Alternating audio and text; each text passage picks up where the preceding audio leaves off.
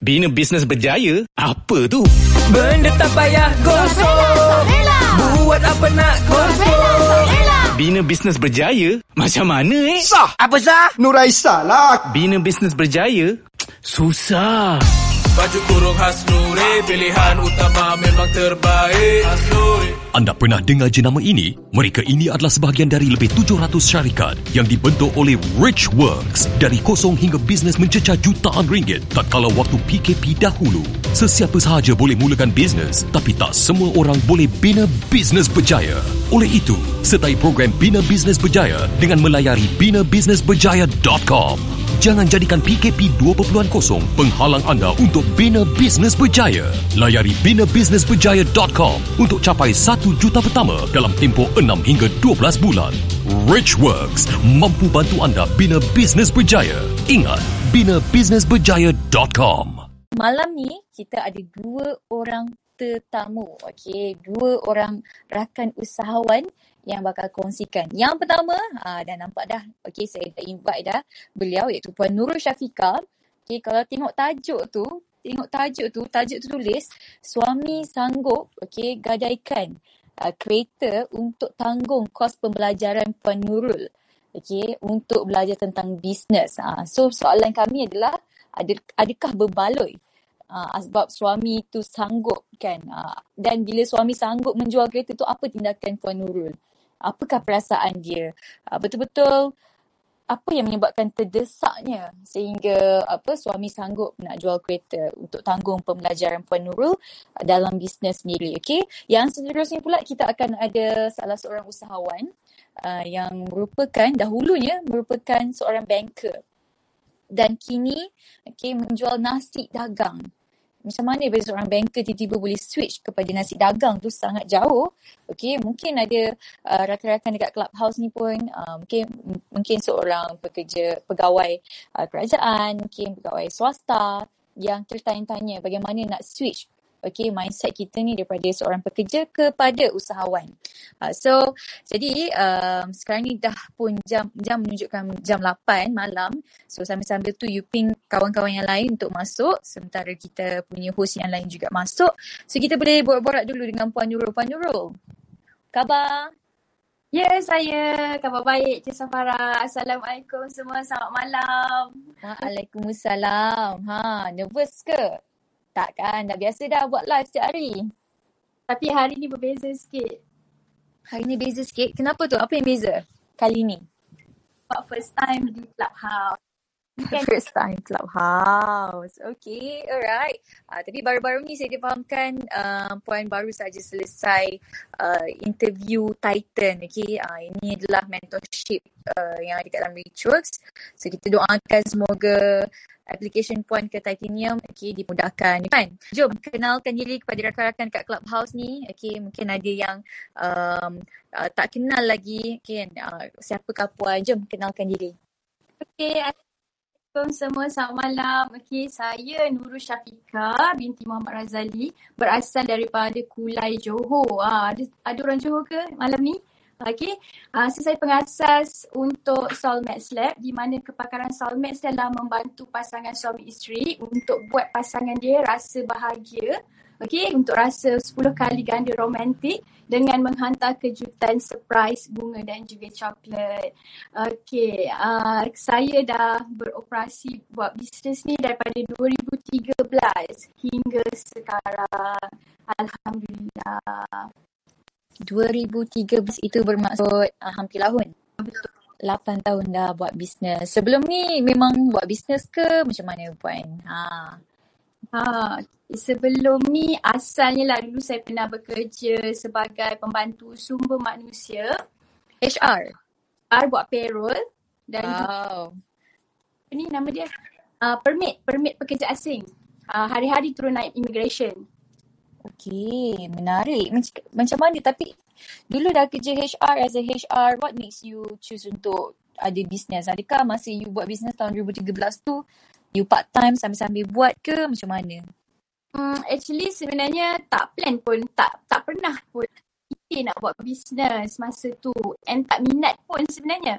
Lepas tu bila dah, kita dah suami cakap, uh, tak payah kerja, uh, suruh fokus dekat family, uh, duduk rumah je, uh, so biar suami yang, yang apa tu uh, bagi duit belanja dekat kita, jadi suruh rumah kan. So pada pada first time tu kita punya anggapan, oh seronoknya jadi suri rumah ni, duduk rumah, buat kerja apa semua kan. Ha, suami bagi duit belanja. Tapi sampai satu tahap tu kita rasa macam suri rumah ni, kita rasa macam nak beli apa-apa terpaksa pendam. Nak beli handbag. Hmm. Kan? Faham, faham? Dalam masa yang memanglah suami cakap, Uh, kalau nak apa-apa minta je, nak apa-apa bagi tahu. Tapi jauh dalam sudut hati kita sebagai seorang wanita ni kan, ha, sempena hati, kita rasa macam kita tak nak susahkan, tak nak rasa orang yang kita sayang rasa terbeban dengan permintaan-permintaan yang kita nak, ha, kan. Jadi tu yang saya rasa macam saya kena ada duit sendiri, ha, masa tu lah baru terdetik uh, nak ada bisnes sendiri. Lepas tu bila kita dah kahwin ni, nak nak bagi parents duit belanja pun, kita terpaksa juga cakap dengan suami, ada tak sikit duit belanja nak bagi mak ayah, ha, macam tu. Sampai kita rasa macam malu tau nak minta dengan suami kita sendiri. Tu yang rasanya adalah titik tolak permulaan kenapa saya rasa saya kena buat bisnes. Ha, macam tu. Wow, okay. Memang ini yang saya nak tanya lah wanita, usahawan wanita yang lain, adakah mereka mempunyai isu yang sama ke macam mana kan? Okay, alright, perempuan pun ada kat sini, saya nampak. Okay, okay. But uh, if there's a reason kenapa you nak mulakan bisnes, okay, sebab you pun nak something, okay, mungkin kita pun sebagai seorang manusia, seorang wanita, tak nak menyusahkan orang, dan you want to do something untuk membalas jasa ibu bapa, adakah macam tu juga? You have that kind of situation? Betul, Cik Syafiqah, sebab uh, sebenarnya bukanlah datang daripada family yang senang. Lepas tu bila saya tengok um, kat luar sana, kita nampak orang, semuanya orang yang ada bisnes. Dan itu yang macam saya rasa, oh rasanya kalau kita nak ada kereta besar, rumah besar ni memang kena ada bisnes. Ha, so masa kita memang tak ada ilmu langsung berkenaan dengan bisnes ni. Jadi kita pun decide yang okay, aku kena ada bisnes juga. Sebab Cik Safara and semua yang uh, bersama kita pada malam ni, saya masa dulu family saya tak ada, orang kata macam nak cakap, kereta pun tak ada. Kereta pun tak ada, jadi terpaksa menumpang-numpang orang. Jadi sebabkan big why tu jugalah yang membuatkan saya rasa saya kena ada duit, saya kena ada sendiri untuk balas, untuk um, tak nak dah tengok. Ini saya macam Puan Syafiqah, I think you macam stuck-stuck sikit. Ah, Tuan Nas, rasa saya seorang ke macam mana? Ke memang a bit a bit lagging? Kat sini hujan, Farah. Oh, ya ke? Hmm. I see. Okay, okay. Jap, tadi jap, jap. Tadi dia sampai apa, uh, your family tak ada kereta and so on. Okay, jujurlah eh, Puan, Puan sebagai seorang wanita kan, like, you anak sulung ke? Ya, betul, anak sulung. I see. Okay, sebagai seorang anak sulung, sebagai seorang isteri kan, in the meantime, you nak kena jalankan tanggungjawab sebagai seorang isteri ni. Dah, dah ada anak kan? Hmm, betul. Okay. Macam mana sebenarnya you boleh persuade your husband in the first place tu, yang pada awalnya husband you suruh you you jaga anak-anak, duduk jadi apa, jaga anak-anak duduk kat rumah, then you persuade your husband untuk start business. Kan dah dah jadi lain dah tu. Ha, macam mana macam mana ha, macam mana dia bermula? Uh, sebenarnya dia memang tak suka pun, tak setuju pun saya decide nak buat bisnes ni, sebab dia cakap kenapa saya lebih rela memilih untuk berada di dalam keadaan yang struggle uh, berbanding dengan kita bekerja. Dia kata kalau dia nak ada duit sendiri, better cari kerja instead of berniaga. Dia kata macam tu lah. Tapi masa saya mulakan bisnes tu, masa tu suami saya tak ada tak ada bersama dengan saya. Jadi dia dapat kursus masa tu tiga bulan. Dapat kursus tiga bulan dan saya rasa macam okey, ni peluang untuk saya mulakan uh, bisnes ni secara senyap-senyap. Jadi saya start tu tanpa pengetahuan suami saya sendiri. Hmm. Dan bagaimana dia berlaku, you start-start tu memang buat bisnes apa sebenarnya? Dah lama kan, memang sama daripada awal hingga kini bisnes yang sama ke macam mana? Masa awal-awal tu kita buat birthday decoration, birthday decoration party. Uh, orang buat birthday ada belon-belon decoration. Ha, macam tu. Lepas tu uh, dalam masa tiga bulan tu saya buat flyer, saya letak dekat kereta-kereta kat parking lot, dekat mall-mall tu saya pergi satu-satu kereta letak dekat uh, apa ni? Dia punya apa tu? Wiper. Ha, wiper. Saya selitkan uh, flyers tu dekat kereta-kereta masa awal-awal dulu kita nak buat orang nampak kita. Ha, memang old school punya style lah kan. Lepas tu uh, bila husband saya dah balik uh, kursus tu, barulah slowly dia dapat tahu, and masa tu lah baru kita rasa macam struggle tu bermula bila saya kena buat bisnes ni tanpa keizinan daripada suami sendiri. Ha, jadi saya rasa macam uh, yang saya saya nak tunjukkan dengan dia yang saya memang boleh buat, saya kena buat. Ha, tu yang saya rasa macam agak struggle lah bila suami kita tak suka apa yang kita buat. Hmm. Okay, dan macam mana macam mana you handle that situasi, that that situation that time?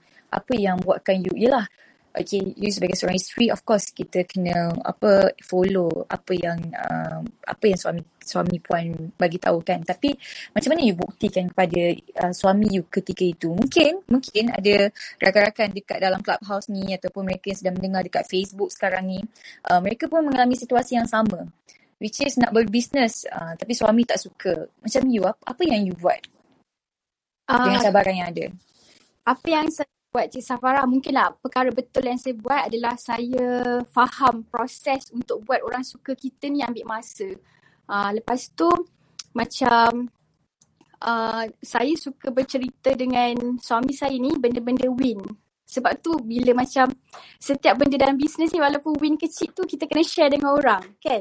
Jadi itu yang sebenarnya saya buat dari dulu lagi. Saya hari-hari saya share win dengan suami saya. Walaupun masa tu saya tak tahulah istilah itu adalah win. Saya hari-hari cerita benda yang best dengan suami saya, cakap hari ni ada orang WhatsApp. Eh maksud tak ada WhatsApp. Hari uh, hari ni ada orang uh, tanya, ada orang nak buat tempahan. So saya cerita benda-benda yang yang yang saya rasa benda tu best je saya cerita dekat dia. And uh, mula-mula memang dia dengar, dengar, dengar. Dia tak pernah respon pun. Tapi saya mungkin benda ni, uh, satulah kita nak orang kena, suka kita. Kita nak orang percaya dengan kita. Kita jangan give up untuk buat benda tu hari-hari. Dan, dan saya rasa memang mungkin disebabkan push factor big why saya, mak ayah saya, yang saya rasa macam saya kena buat. Dan itu yang membuatkan saya kuat untuk saya defend lah diri saya, yang saya memang kena buktikan dengan suami saya. Saya memang kena Uh, berjaya dalam bisnes ni. Tu yang hari-hari lah saya share. Gaduh pun selalu juga gaduh. Kadang kita tak align. Lepas tu um, ialah mangsa anak-anak. Saya pernah ada satu situasi kan dulu masa kita, bila kita tak ada ilmu ni, kita tak boleh kawal kita punya emosi tau. Saya pernah uh, kurung anak saya dalam toilet, dalam bilik air. So, masa tu saya stres. Saya stres dengan uh, ialah suami tak tak tak izin, lepas tu dengan uh, kita nak layan customer lah apa semua, lepas tu dengan anak-anak lagi, lepas tu kita tertekan, macam-macam benda nak fikir. Saya pernah, sampai sekarang lah saya rasa benda yang paling saya kesal adalah saya pernah kurung anak saya dalam toilet, saya tak bagi dia keluar sebab saya stres. Saya nak buat kerja tapi ada banyak gangguan, and banyaklah benda-benda struggle yang macam tu bila kita dalam keadaan yang stres ni, kita rasa macam um, struggle lah, sangat struggle maksud. Tapi saya saya percaya bila bila struggle tu maksudnya kita, itu adalah proses kita untuk kita belajar sesuatu perkara yang baru. Tapi masa tu memang kita tak ada ilmu, kita main hentam je, kita main main main buat je. Uh, pernah tak bertegur dengan suami, so banyaklah. Tapi memang saya rasa saya hari-hari saya akan cuba untuk share dengan dia benda-benda yang best je. Walaupun saya sakit, walaupun saya rasa struggle, tapi saya nak dia nampak benda yang best dalam bisnes apa yang saya buat. Ha, itulah yang antara yang saya boleh kongsikan dengan rakan-rakan semua. Okay, Puan. Just nak tanya lah kan. Uh, sepatutnya macam Puan cakap tadi, you nak mulakan bisnes because of you nak dapat income yang lebih. You boleh bagi mak ayah. You pun boleh beli macam-macam for yourself. Bukan mengharapkan pada duit suami sendiri. Pernah tak dalam satu saat tu, you sangat struggle kan, menyebabkan you terfikir macam, kenapa bisnes ni tak macam seperti yang aku fikirkan? Like, kata bisnes ni orang berjaya-jaya ni boleh buat satu juta, tapi you sangat struggle. Pernah tak satu masa tu you rasa you nak give up or anything? Pernah. Pernah, mesti pernah. Sebab hmm. rasa sangat penat. Saya dah buat daripada dua ribu tiga belas, dua ribu empat belas, dua ribu lima belas. Masa tu um, ke, rumah saya dah penuh dengan barang. Tapi Alhamdulillah hmm. rasa macam permintaan tu uh, ada, sentiasa ada daripada kawan-kawan sekeliling, uh, daripada saudara mara. Jadi permintaan tu sentiasa ada. Jadi sampai satu tahap kan rumah saya penuh dengan barang. Lepas tu ayah saya cakap satu rumah ni penuh dengan barang-barang saya berniaga je. Lepas tu pula Uh, suami saya tak pernah nak macam bagi support ke apa kan. Jadi semua saya terpaksa buat sendiri. Lepas tu saya cakap, tapi apa yang bagusnya suami saya ni, uh, puji diri sendiri.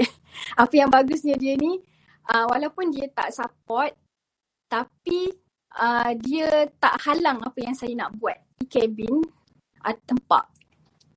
Saya punya serius untuk bisnes, dia sebenarnya slowly, slowly uh, slowly untuk terima apa yang saya buat. Walaupun dia tak fully one hundred percent support, tapi dia dah mula terima apa yang saya buat. Lama juga Cik Safara, kawan-kawan semua, dua ribu tiga belas rasa semangat and kadang-kadang rasa nak give up. Tapi bila kita ingat balik semula, oh aku tak boleh give up. Banyak lagi benda-benda yang nak capai. Banyak lagi, bila tengok muka mak dengan ayah, saya duduk satu uh, sebumbung dengan mak dengan ayah. Mm-hmm. Masih lagi mak dengan ayah masa tu. Jadi memang kita hari-hari nampak muka mak dengan ayah kita. Jadi bila kita tengok balik muka dia orang, saya rasa macam, oh tak boleh give up. Saya kena buat lagi, saya kena buat lagi. Hai, Assalamualaikum Nurul. Waalaikumsalam, Astaghfirullah Azim. Assalamualaikum, Dok. Waalaikumsalam. Hai Safara, sorry I masuk sekejap. Sorry. Yes, baik, Datuk. Um, I lambat sikit because I'm doing some some some preparation malam ni saya.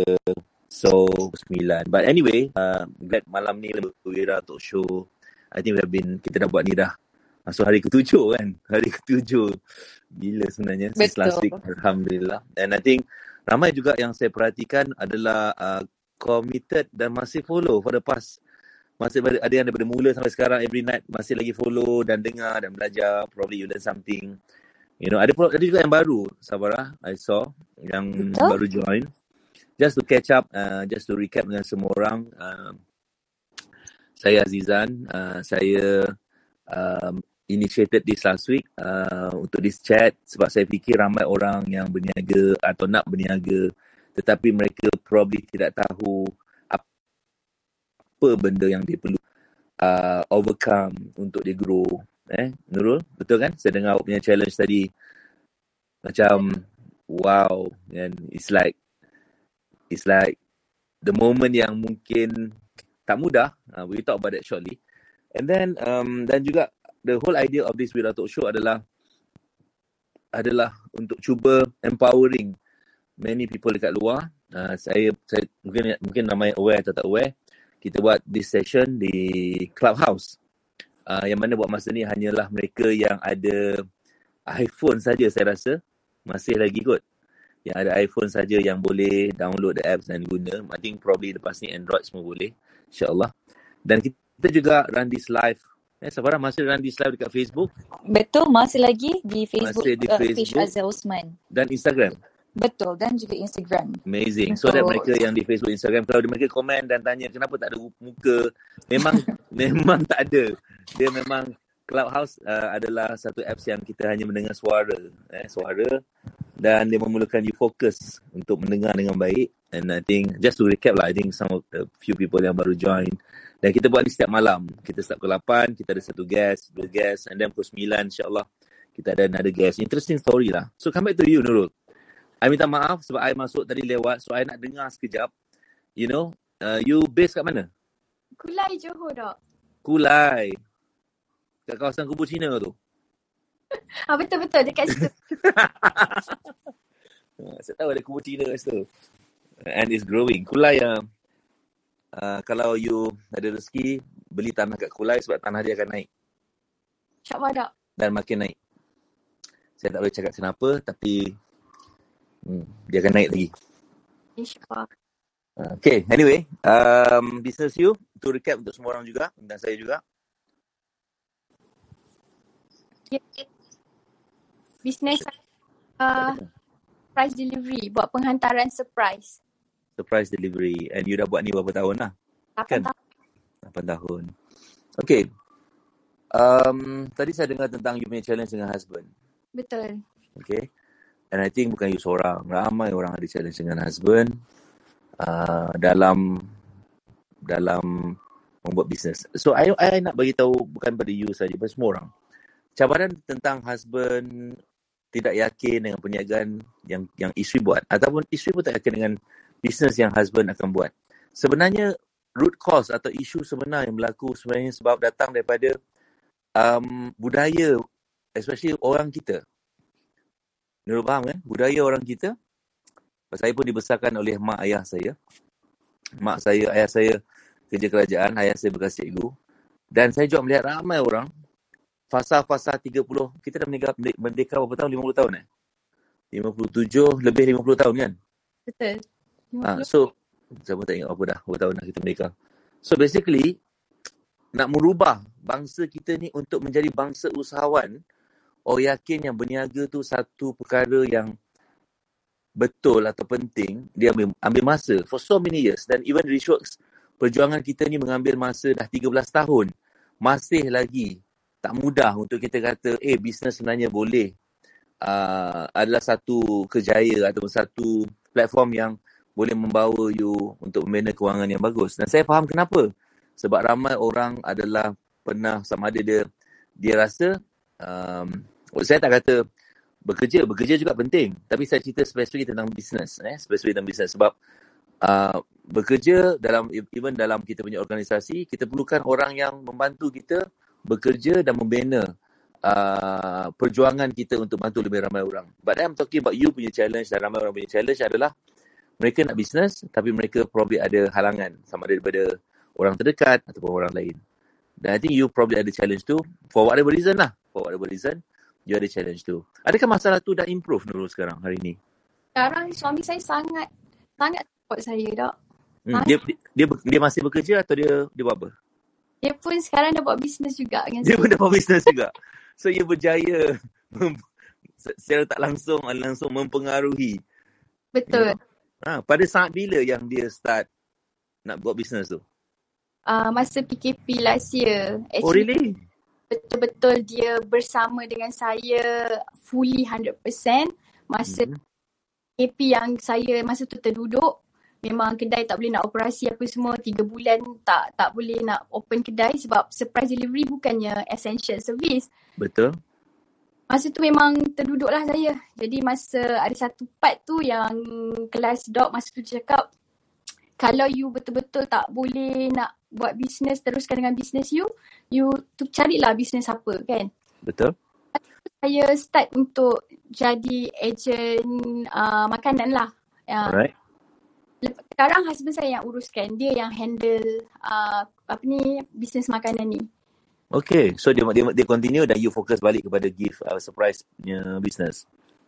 Surprise gift punya business. Uh, sebenarnya dok. Yes. Yeah. Kaki ni line you, line you putus-putus lah Nurul. Ah, hujan kat sini dok. Itulah line awak basah. Sebenarnya uh, Sebenarnya semua orang dia ada fasa macam ego, tahap ego tu kan. Sebenarnya bila saya tengok suami saya sendiri, dia sebenarnya ego. Dia sebenarnya dah Dia dah mula untuk terima apa yang saya buat, tapi dia tak tunjukkan. Sampai masa uh, twenty nineteen, masa M M M, saya join twenty nineteen. Then masa tu saya terus nak nak masuk Aspire. Tapi masa tu saya tak ada modal untuk join. Masa tu kita baru move kepada kedai yang baru. twenty nineteen tu saya buka kedai baru dok. Duit tu dah habis dah. Dah habis. Hmm. Tinggal two thousand je. Lepas tu suami saya tiba-tiba dia cakap dengan saya, dia nak jual kereta dia untuk saya bayar Uh, fees, uh, deposit fees untuk Aspire. Masa tu saya rasa wow. macam um, terkejut lah, terkejut. Mana yang dia asalnya tak setuju, tak suka, tapi bila tiba-tiba dia nak korbankan kereta dia untuk saya pergi belajar, saya rasa macam ya Allah. Maksudnya dia memang dah betul-betul terima and support apa yang saya buat. Masa tu twenty nineteen dok, lama twenty nineteen. Wow. twenty nineteen dia tak tunjuk pun yang dia support saya. Awak rasa pada point mana yang dia, oh, awak say macam ni, dia keyakinan dan kepercayaan ni dengan mengambil masa. Betul. Kan? Tapi saya nak tahu kat point mana yang dia tabung, tabung, saya panggil dia tabung keyakinan eh. Kalau anda dengar orang cakap tabung keyakinan, saya actually started this phrase. Tabung keyakinan dia meningkat, kan? Mungkin meningkat ni ambil masa lah, setahun, dua tahun, tiga tahun. Mak saya dulu pun tak suka saya berniaga masa saya mula-mula start, berhenti kerja. Tapi tabung keyakinan dia sekarang melimpah ruah. Kan? Bila okay. Tapi kat fasa mana, kat point mana yang you rasa trigger tabung keyakinan dia ni makin meningkat, makin meningkat? Bila dia nampak, slowly nampak saya punya improvement. Daripada dekat rumah, saya beli kabin letak dekat depan rumah. Daripada mm-hmm. Kumpang sewa dekat sebelah bengkel. Masa tu kecil je kedai saya, uh, separuh je. Dia, eh, suku, bukan separuh, suku saya sewa. Lepas tu, uh, bila ada selang tiga kedai daripada yang saya sewa separuh tu, ada orang, uh, ada kosong. Jadi, saya masuk dekat situ. Jadi, slowly improvement, improvement tu semua membuatkan saya nampak sebenarnya dia start untuk uh, mendengar apa yang saya share. Saya suka share dengan dia. Setiap hari saya akan share. At least sikit saya akan share benda-benda yang best. Sebab saya nak dia nak. Awak masukkan, awak masukkan dalam tabung keyakinan dia. Ya, betul dok. Awak masukkan dalam tabung keyakinan dia perkara-perkara atau informasi yang hmm. boleh men- slowly menambah tabung tu lah. Haa, betul. Simpanan tabung tu, simpanan keyakinan tu. Walaupun saya struggle, walaupun saya rasa masa, masa tu saya penat, saya saya macam nak give up. Tapi saya tak pernah nak cerita dengan dia apa-apa perkara yang menyakitkan saya. Saya cuma cerita dengan dia benda-benda yang best je. Awak sangat kuat eh. Tak wadah. Awak sangat kuat.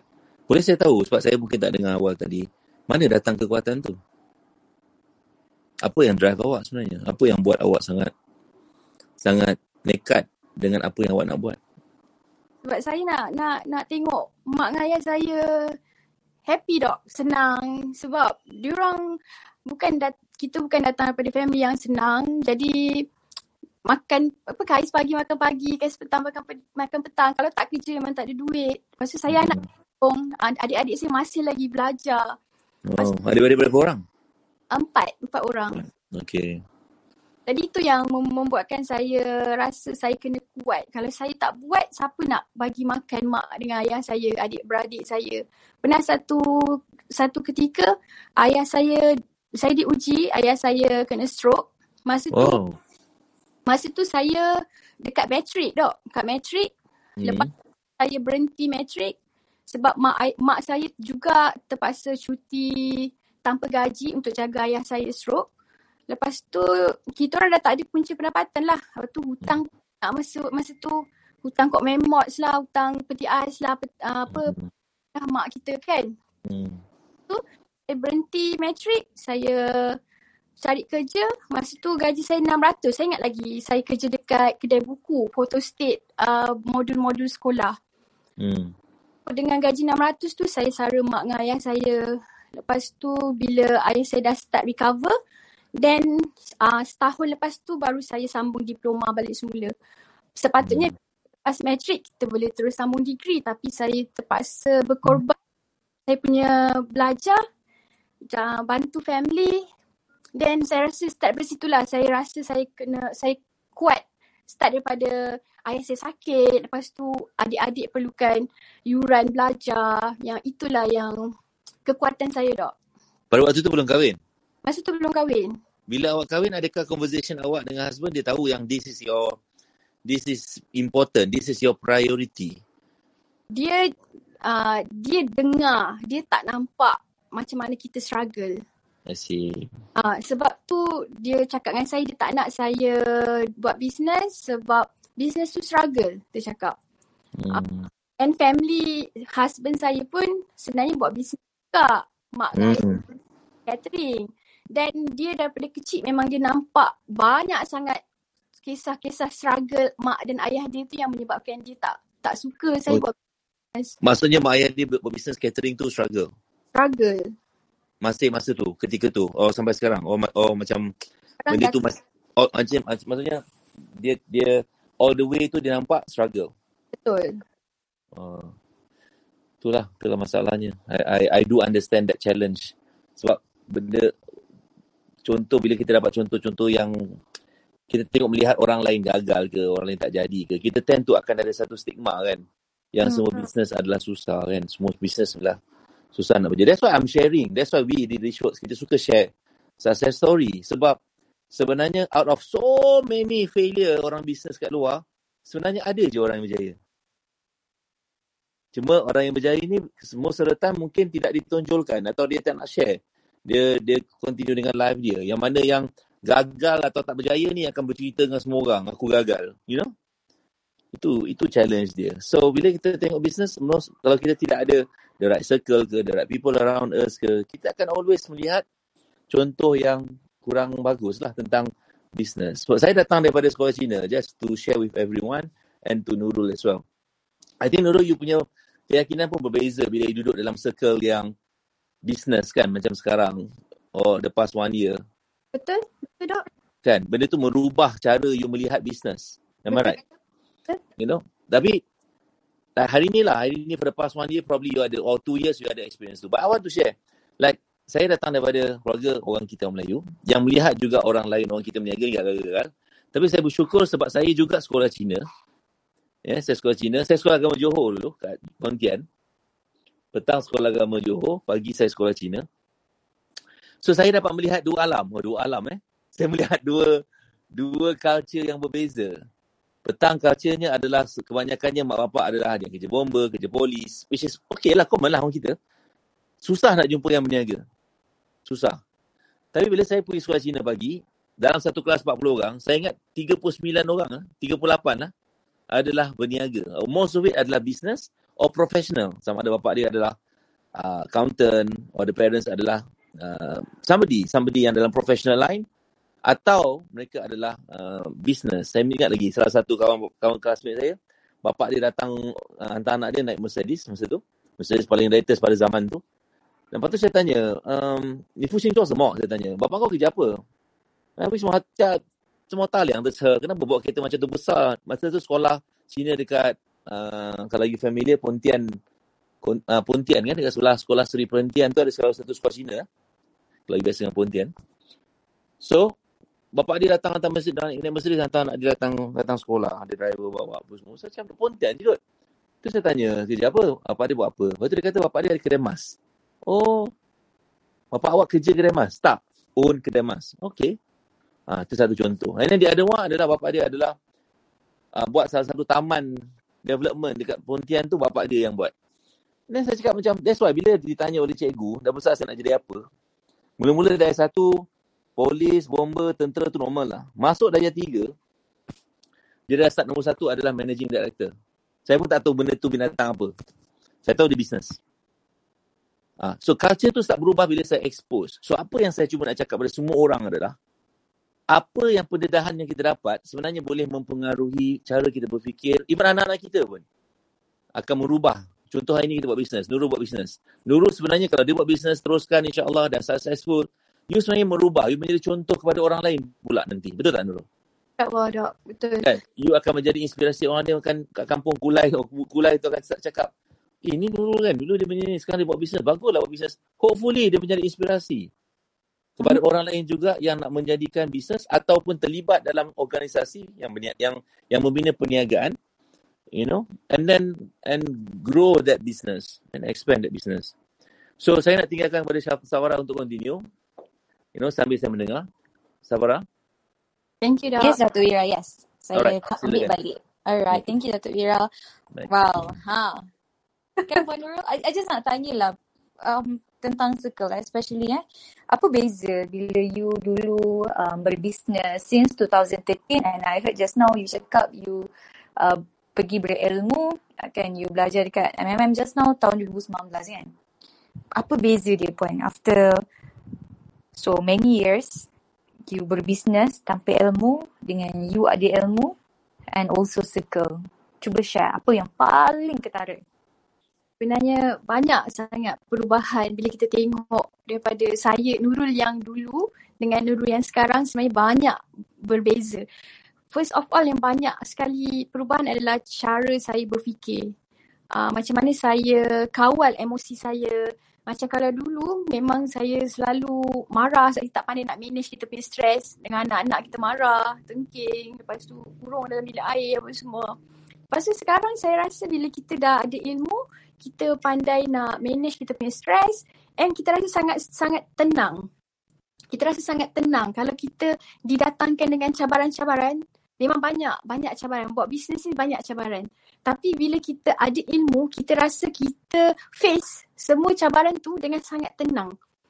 Kita rasa macam, okay, ada masalah macam ni, then macam mana kita nak selesaikan? Uh, macam mana kita nak nak uh, atasi benda ni semua? And itu yang merubah banyak daripada cara saya berfikir. Daripada saya fokus masalah, dan sekarang kita dah pandai belajar untuk macam mana nak selesaikan masalah tu instead of kita fikir pada masalah yang ada tu. Uh, itu yang yang sangat-sangat membezakan siapa saya yang yang dulu dan juga saya yang sekarang lah, Cik Safarah. Okay. So, itu adalah perbezaan dia. Okay, just nak tanya lah kan. To be honest, like, saya sendiri melihat dia Puan, Puan Nurul Syafiqah sebab you di bawah jagaan saya sendiri dekat dalam Spy Mentorship. Bila you berilmu pun masih mudah ke untuk you um, terus improve your business? Cuba share. Bila dah berilmu ni macam mana pula kan? Adakah you boleh sesenang itu, semudah itu untuk terus uh, berjaya? So, cuba share tips-tips mungkin kepada mereka yang sedang mendengar ni. Mungkin ada di antara mereka pun tengah uh, berusaha untuk berilmu. Tapi bila dah berilmu, dah buat, masih lagi tak jadi. So, macam you pula macam mana? Berilmu terus jadi ke macam mana? Juga, dah kena ilmu, kena amalkan. Berilmu, beramal. Okay, so... Um... Memang bila kita ada circle sebenarnya, bila kita berada dalam circle yang betul, maksudnya dalam circle orang-orang yang dia punya uh, mindset dia ni nak growth, sentiasa nakkan peningkatan. Jadi bila kita bersama dengan orang ramai, contoh-contoh saya, saya sentiasa cari orang yang, macam contoh kalau saya sekarang buat, masa saya mula-mula join, saya punya sales masa tu um, dua puluh ribu lebih. Masa saya start join uh, Aspire. Lepas tu saya nak break lima puluh ribu, saya akan cari siapa yang dah dah break lima puluh K and saya nak belajar apa yang dia buat. Lepas tu bila saya dah berjaya break lima puluh K, saya nak try break uh, lapan puluh K masa tu. Lepas tu saya tak cari siapa yang dah achieve satu juta, saya nak belajar. And belajar dan saya uh, belajar dan saya betulkan. Uh, macam contoh apa yang saya fikir sekarang ni, uh, rumah saya dah dah buruk. Saya start buat rumah daripada dua ribu tiga belas sampailah kita start join Spire tu dua ribu sembilan belas. So, banyak benda yang saya kena betulkan. Dan saya banyak belajar daripada rakan-rakan circle sendiri. Diorang cakap saya belajar, saya ingat lagi saya tanya dengan Cik Safarah. Saya cakap saya tak percaya saya punya macam mana bisnes saya ni boleh grow. Saya tak nampak saya nak bawa bisnes saya ni ke mana. Lepas tu Cik Safarah cakap ini semua proses Puan. Proses yang Puan kena uh, percaya satu persatu, belajar dengan kawan-kawan circle. Try cari Cik Safarah ada saja, cari orang ni, cari orang ni. Dan kita kejar orang tu. Kita kejar, kita tanya dia buat macam mana dan kita try apply dekat dalam bisnes kita pula. And benda tu saya rasa rakan-rakan circle yang sangat-sangat membantu kita. Perkara yang paling mahal adalah kita belajar daripada pengalaman orang lain. Itu yang saya saya pegang sampai sekarang. Bila saya dah touch one million pun saya cakap saya kena belajar dengan orang yang dah buat uh, more than satu million, sepuluh juta. Saya kena berkawan dengan orang yang macam tu. Sebab saya nak so belajar. Last year, you, Nurul, last year you berjaya achieve how much? What's your sales last year? satu perpuluhan dua juta dok. satu perpuluhan dua? satu perpuluhan dua. Itu uh, last year was first time you break one million. Betul. Mas, November. Alhamdulillah. Alhamdulillah. November. Before that, masa dua ribu sembilan belas? sembilan belas tiga ratus tujuh puluh dua ribu. But you came into Aspire dua ribu sembilan belas uh, bulan berapa? Uh, saya join March dua ribu sembilan belas. But awal lah. Masih awal lah. Quarter one macam tu lah. Betul. Alhamdulillah. So, quite drastic growth you. Daripada tiga ratus ribu setahun terus ke satu perpuluhan dua, you naik like empat ratus peratus kan? empat ratus, empat, empat kali ganda. Hmm. Alhamdulillah. I just nak tahu, sorry Safarah, sikit lagi nak macam interesting lah uh, Nurul. Macam... Yes, Dato' Ira. Dia baru Kulai Titan juga. Saya oh, really? Dia. Yes. Wow. So, dia baru apply lah, belum approve lagi kan? Dah belum approve, baru lepas N T I. Belum lagi, tak tahu lagi. But anyway, I just nak tahu sekejap, you punya model bisnes ni macam mana? Apa yang you buat sampai boleh buat satu perpuluhan dua juta? What is the model? Macam mana? How you how do you how the business make money? Uh, masa masa awal-awal dah, saya tak percaya, saya tak nampak macam mana bisnes saya nak boleh buat satu juta tau. Saya memang tak masa tahu. Masa awal-awal apa you buat? Apa you buat? Awal-awal uh, kita buat macam uh, marketing biasa tu je lah. Marketing yeah, biasa. I, I nak faham. Apa, apa, macam mana you provide service you ni? Surprise ni macam mana? Orang call you, eh tolong surprise husband I. Macam tu, you pergi, hi surprise. Itu kerja you. Ah betul. Kita... Wow. Ah, macam contoh orang order nak hantar wife, hantar kat anak, hantar kat parent. Ah, so kita hantarkanlah untuk birthday punya occasion ke. Macam okay. itulah. Okay. Ah, so kita tak nampak macam mana nak grow. Dah lah kita punya delivery cover area setempat je. Maksudnya kita boleh hantar bunga ni dekat Kulai je. Dekat J B, jauh sikit J B. Hmm. Ah, mungkin. So dia, dia macam kat situ je. Lepas tu ah, saya macam fikir macam mana saya nak grow lebih jauh. Hmm. Lepas tu saya ingat saya cari uh, mas, um, siapa ni circle partner Sabella, uh, Atika, Nurul Atika. uh, Saya jumpa dengan dia untuk belajar uh, dropship. Jadi saya try buat dropship, Doktor Zizan. uh, Saya try buat uh, apa ni dropship. Mm-hmm. Lepas um, nampak impact, saya run test untuk sepuluh orang. Lepas tu sepuluh orang berjaya. So orang lain tolong promotekan the, the service. Betul, orang lain. Okey, okay, tu saya faham. Macam mana pula bila orang semua dah minta servis, Roshi dah ramai minta servis, you seorang ke yang hantar bunga tu atau ada orang ramai, ada ramai orang yang hantar? Operational wise mesti you ada challenge. Uh, kita ada runner, delivery yang... Alright, alright. Wilayah you mana? Uh, Kulai, uh, Johor Bahru, mm-hmm. uh, Pasir Gudang, Gelang Patah. And how do people get your service? Dia, macam mana, macam mana orang tahu? Dia dia mimpi ke? Dia... Macam mana? Macam mana? Macam mana orang tahu? Kita buat live tak? Kita buat oh, okay. live. So from live, you beritahu ada ni ni ni and then ha. Orang tu kena pergi mana? Dia kena pergi Telegram ke? Kena pergi website je? Apa? Apa? Kat mana dia nak order? Website, uh, WhatsApp lah. Klik link WhatsApp. Tapi sekarang ha. dah belajar, kita dah ada website. Jadi orang klik website terus order melalui website dia. Apa nama website tu? solmax lab dot yeza dot store. Okay, susah sikit bunyi dia. Cuba ringkaskan dan mudahkan dia lagi lepas ni. Saya tak nak cakap kat sini, tapi awak kena fikir mudahkan.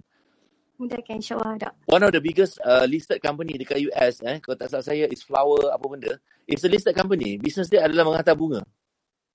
Oh. Listed dekat New York Stock Exchange. Okay, Dok. Eh? Tak apa. Kalau awak diterima dalam Titan, kalau diterima, I'll tell you what you need to do. You probably can do more than one hundred million a year, insyaAllah. Dalam masa okay, three to five tahun ke depan. It's so easy. Uh, lepas tu, Dok, uh, kita punya bunga ni, saya dapat breakthrough masa P K P. Kan kita tak boleh uh, keluar daripada sepuluh kilometer radius. Jadi, saya memang... memang Jadi, apa yang saya buat adalah kita customkan box, kita punya bouquet, ada certain bouquet uh, coklat ni, kita boleh postage satu Malaysia, Singapore, hmm. dan juga Sabah. Uh, itu adalah salah satu yang kita breakthrough lah, and sekarang pun dah dapat permintaan dekat Singapore juga. Good, good, good. Okay, you're, you're doing you're, you're doing almost uh, benda betul dan teruskan seratus kali ganda dengan dia. Uh, but you definitely can grow bigger and faster. Okay, Sabara, sorry kacau you lagi. It's okay. Alright. Alright. Amazing. And Assalamualaikum. Sekarang... Assalamualaikum. Assalamualaikum. Oh, masuk. Okay, Tuan Nas, silakan. Puan Nurul Syafiqah. Ya. Yeah. Baik. Saya Tuan nak nak ingat balik lah. Betul ke saya pernah ada conversation dengan you dekat program Nak Ubah Hidup Januari tahun lepas? Betul, Tuan Nas. Yang saya tak bagi you balik dengan tim you ramai-ramai tu kan? Betul. Saya ada sumpah you masa tu kan? Saya cakap tahun dua ribu dua puluh you mesti hit satu juta. Tak silap saya lah. Betul, betul. Betul. Masa tu saya cakap dengan you, you excited, suami you macam, ya tak ya je mamat ni. Betul tak? Betul, betul Tuan Nas. Saya ingat lagi, waktu you, ship, saya cakap, uh, you dekat dengan Singapura, saya cakap you ada runner. So yeah. memang you ambil benda yang saya cakap masa N U H Januari tu lah. Yes, betul. Exactly. Apa yang saya, saya ambil, saya kaji. Saya run test. Betul. Macam okey dan kita duplicate, duplicate dan sekarang Alhamdulillah memang ada permintaan ke Singapura. Dan adakah sebab masa tu saya ingat eh, masa saya cakap dengan suami itu, masa tu dia tak fully into the business lagi, betul kan? Dia macam sikit-sikit je. Dan lepas tu saya dengar you meletup dan wow, amazing. So, masa you hadir program Nak Ubah Hidup tu, adakah bila kita... Dia bukan cerita pasal program lah. It's just that apa yang you bawa balik keyakinan tu daripada bila you belajar tentang kepentingan Nak Ubah Hidup, dan the best part you bawa team you, apa kesan dia bila you ramai-ramai align dalam satu tempat yang sama? Boleh tak Puan share sikit? Uh, sebenarnya bila kita bawa team sekali datang event and diorang uh, align dengan kita, diorang nampak and diorang ada energy, diorang uh, trust dengan apa yang kita nak buat. Lepas tu bila kita uh, berjumpa dengan, macam contoh kita jumpa dengan Tuan Nas, kita jumpa dengan Cik Safara, kita jumpa dengan rakan-rakan networking, rakan-rakan kita kan. Jadi mereka rasa macam uh, lebih percaya dengan apa yang kita nak buat. Dan bila dapat uh, apa ni clarification daripada Tuan Nas sendiri balik tu, kita rasa macam eh kita kena buat ni macam ni macam ni. Uh, so kita balik terus plan, terus meeting macam mana kita nak, daripada point-point yang Tuan Nas cakap tu, macam mana kita nak nak nak kembangkan benda ni macam ni. And alhamdulillah benda tu memang um, slowly process and benda tu memang really works lah. Alhamdulillah Tuan Nas. Okay, bila you sebut satu, dia titik tolak kalau cerita pada malam ni dari awal, saya rasa in a way part of the main important thing adalah pasal duit lah Puan. Betul tak Puan? Ada sikit lah part of it, because you nak ubah hidup sebab duit lah perkataan dia. Sebab saya mengajar pasal duit, saya just nak nak faham satu benda. Puan sebut tadi Puan balik, Puan start ambil gaji. Betul. Betul. Okay, apa kesan dia bila Puan buat bisnes, Puan ada gaji terhadap keyakinan diri Puan? Boleh tak Puan share sikit? Uh, sebelum Okay. Sebelum ni, uh, sebelum memang kita buat bisnes tak ambil gaji. Kita jadi pencuri uh, kepada bisnes kita sendiri. Dan bila kita start pergi kelas um, nak urus kita punya apa ni, uh, urus apa tu, urus duit, urus uh, banyak urus kan, urus gaji, urus apa semua tu. So kita start nampak lah sebenarnya bila kita ambil gaji, kita nampak duit, kita nampak kita punya komitmen, and kita start menjadi seorang yang berdisiplin. Uh, itu yang rasa, saya rasa itu yang impact dekat diri saya lah, Tuan Nas.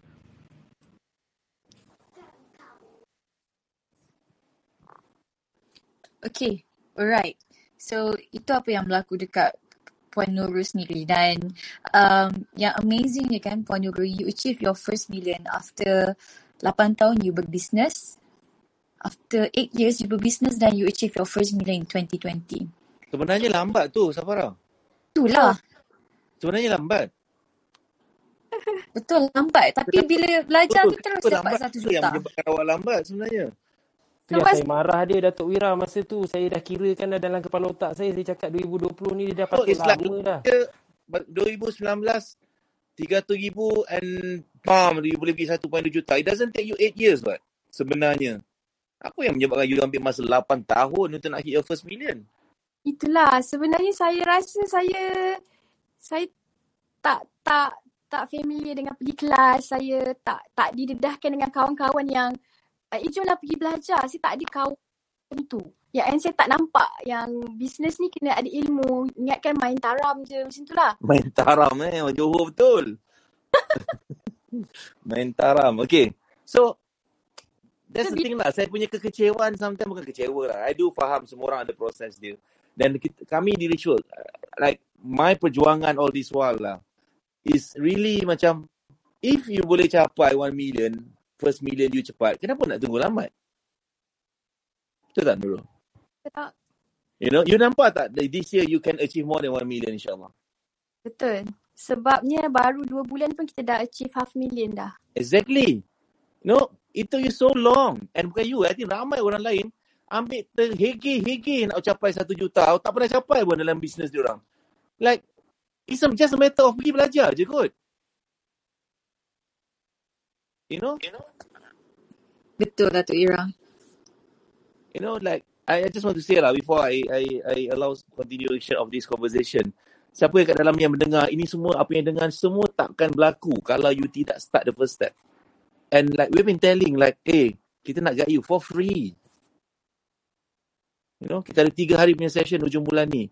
Nak ubah hidup, nak upgrade hidup. For those yang memang nak build business dia, life dia, nak improve dan tak pernah belajar. This is your like opportunity. And that three days you hanya kena committed, bayar internet sendiri kat rumah. Tonton and belajar from our virtual session. Betul tak Sabara? Betul. Tak, tak suruh bayar pun. Tak suruh bayar pun. Kejap, kejap. Puan Nurul, masa Puan datang tahun lepas, setiap city tu datang bawa berapa orang? Datang dari Johor? Hmm, enam. Enam orang. So, kali ni tak payah tak payah bawa enam orang. Boleh bawa enam puluh orang. Secara online kalau nak kata nak boleh bawa lah orang kata. Seluruh kampung lah. Ha? Seluruh kampung. Ha, semua dropship dia kena join sebenarnya. Runner dia pun boleh kalau nak join. No, it's simple. Manusia ni sebenarnya, a lot of time, kenapa dia tak boleh capai something? Sebab dia tak tahu. And what they need to do is belajar. Simple je, belajar. And we have been doing this like proven success thingy. Results so like, so obvious. You know? And Nurul is another contoh yang macam, kita ada range yang banyak. Ini adalah first million punya range. Kita ada yang first hundred million punya range achievement. You know? Like if any of you yang mendengar ni lah, apa yang menghalang you actually untuk upgrade life you adalah you. Bukan orang lain lah. You know, we are here to support. We are here to help. We don't even ask you to pay except for you kena settle internet you sendiri. Setuju, ha. setuju. You know, dulu nak belajar nak kena dulu. You datang dulu ke kelas nak kena settle apa daripada Johor? Bila datang ke kelas nak ubah hidup? Banyak. Tem- tem- uh, tempat tidur. Tempat uh, tinggal, hotel, minyak, kereta, parking. Betul? Betul. Makan, so, makan. Makan. You know? Dah kena pakai cantik-cantik kemas-kemas pula. Like commitment. Ini duduk rumah, duduk bogel dalam bilik pun boleh belajar. Kena berasak-rasak lagi Datuk Wira. Nak kena pilih pintu mana nak masuk. Exactly. So, I'm trying to say here. Like, bagilah diri you peluang untuk macam tengok. Eh, sebenarnya adakah ini something yang boleh perbaiki hidup aku? The knowledge is proven success, what? And what are you waiting for? Even you kalau you dah pernah attend pun, sometimes apa yang you dapat first time dengan second time, third time biasanya takkan sama. Ada benda lain you nampak macam, oh aku miss point ni, patutlah aku start. Aku miss point ni, patutlah aku start. And my time is up. Okay, Sabarah. Thank you. Bye. Alright, Dato' Ira. Dah nak ready untuk sesi weekly focus with mentor malam ni, jam sembilan malam. Okay. Ha. Panas sih. Rasa...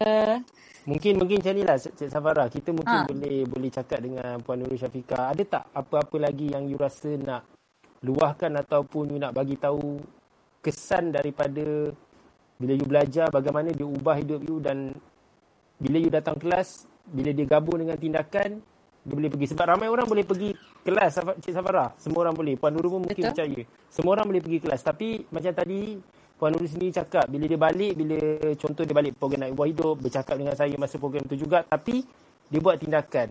Ada tak lagi benda yang mungkin Puan Nurul nak share yang menyebabkan mungkin beri inspirasi kat orang lain lah. Silakan. Okay. Uh, antara perkara betul yang saya buat adalah saya sentiasa berada di dalam circle. Maksudnya, masa P K P last year, saya ngam-ngam uh, expired. Saya punya membership uh, Aspire. Then saya masa tu dah mula fikir saya nak stop belajar. Saya tak nak renew. Tapi bila saya fikir balik, kalau saya stop, saya nak dapatkan guide daripada siapa. Dan antara perkara-perkara betul yang saya buat adalah saya renew. Renew supaya saya keep on uh, berada di dalam circle yang betul. Dan di dalam uh, circle ni jugalah saya belajar banyak benda. Saya belajar breakthrough banyak perkara. Just trust the process saja. Ada orang dia dia nak berjaya tapi dia nak berjaya tu cepat. Kalau boleh hari ni dapat ilmu, besok buat, lusa dah dapat result dah. Tapi sebenarnya you all kena tahu yang fasa untuk kita capai satu benda ni, dia mengambil masa, proses. Tak lama, cepat. Tak lambat, cepat. Maksudnya, tindakan kita. Kalau kita nak dapat cepat, so kita kena bertindak dengan lebih agresif lah, dengan lebih dengan lebih cepat. Macam contoh, bila sekarang ni, sebelum ni saya buat live, contoh sehari sekali. Dan sekarang, Alhamdulillah, kita boleh uh, konsisten. Alhamdulillah, setakat ni satu hari sepuluh kali uh, live. Dan kita sepuluh kali gandakan. Bila kita nak nak capai satu benda tu, kita gandakan. Uh, kalau contoh kita buat satu perkara ni, dia berkesan. Dan kita tengok benda tu betul, kita gandakan sepuluh kali ganda lagi. And trust the process. Benda tu yang paling penting. Jangan pernah give up. Dan cabaran mesti akan ada. Bila kita ada ilmu, kita akan face cabaran tu dengan lebih tenang, insyaAllah. Sebab tu pentingnya ilmu ni. Itu saja uh, daripada saya, Cik Safarah. Thank you. Thank you so much, Puan Nurul. Okay, saya percaya um, ramai rakan-rakan dekat dalam Clubhouse ni, kawan-kawan dekat dalam Clubhouse ni belajar sesuatu bila berkongsian Puan Nurul. It's not easy. So, inilah, inilah buktinya untuk run the business, orang mungkin akan nampak macam keka- kejayaan atau melihat kekayaan usahawan-usahawan yang ada ni nampak macam best. Tapi behind the story tu, before tu, banyak perjalanan yang you you you you tanggung, yang you lalui kan Puan Nurul. So termasuk sama je, termasuk dengan usahawan-usahawan yang lain juga. So, okay, thank you so much Puan Nurul atas sesi hari ini. Okay, uh, kami belajar banyak perkara, even saya sendiri sebenarnya Puan Nurul, walaupun saya dah menjaga you hampir dua tahun, I just get to know about your your story yang bahagian husband tu, you punya struggle tu. I pun still learn something new tau, walaupun dah kenal you lebih daripada dua tahun, which is sangat amazing. Okay, Puan Nurul, saya doakan, okay, saya doakan uh, Puan Nurul uh, berjaya ke Titan, you dah apply. Uh, so, nampaknya Datuk Wira pun dah berborak dengan you. Kita doa-doakan semoga uh, lepas, okay, lepas Puan Nurul ke Titan, insyaAllah. Okay, dan uh, itu sahaja Puan Nurul, insyaAllah kita akan jemput lagi you for the next session. Okay, thank you. Thank you Cik Safara, thank you Tuan Nas, thank you Richworks sebab bagi peluang ni uh, pada saya dapat sharing dengan ramai rakan-rakan usahawan dekat luar sana. Terima kasih. Yes, thank you. Thank you. Assalamualaikum. Apa lagi Puan? Thank you very much Puan Nurul. Wow, awesome Cik Safarah, awesome. Saya pun tak sangka sebab saya sangat confident tahun lepas bila borak dengan beliau. Memang amazing, dia bawa team dia dengan husband dia sekali datang ke program Nak Ubah Hidup tahun lepas. Komitmen mereka datang dari jauh eh, daripada selatan datang all the way. Alhamdulillah dia berjaya capai, orang kata satu juta yang pertama. Walaupun betul, kata Datuk Wira tadi agak terlambat. Dan tapi tengok eh, dah dua bulan dah capai half a million. So kalau betul, betul cara beliau, at least tahun ni dah boleh capai orang kata more, uh, more than five million. More, ha, more, more than almost lah, almost, almost uh, more than five million. Yes, yes, uh, in a way lah. Bina Bisnes Berjaya? Apa tu? Benda tak payah gosok, buat apa nak gosok. Bina Bisnes Berjaya? Macam mana eh? Sah! Apa sah? Nuraisah lah. Bina Bisnes Berjaya? Susah. Baju kurung khas Nuri, pilihan utama memang terbaik. Anda pernah dengar jenama ini? Mereka ini adalah sebahagian dari lebih tujuh ratus syarikat yang dibentuk oleh Richworks dari kosong hingga bisnes mencecah jutaan ringgit tatkala waktu P K P dahulu. Sesiapa sahaja boleh mulakan bisnes, tapi tak semua orang boleh bina bisnes berjaya. Oleh itu, sertai program Bina Bisnes Berjaya dengan melayari bina bisnes berjaya dot com. Jangan jadikan P K P dua titik kosong penghalang anda untuk bina bisnes berjaya. Layari bina bisnes berjaya dot com untuk capai satu juta pertama dalam tempoh enam hingga dua belas bulan. Richworks mampu bantu anda bina bisnes berjaya. Ingat, bina bisnes berjaya dot com.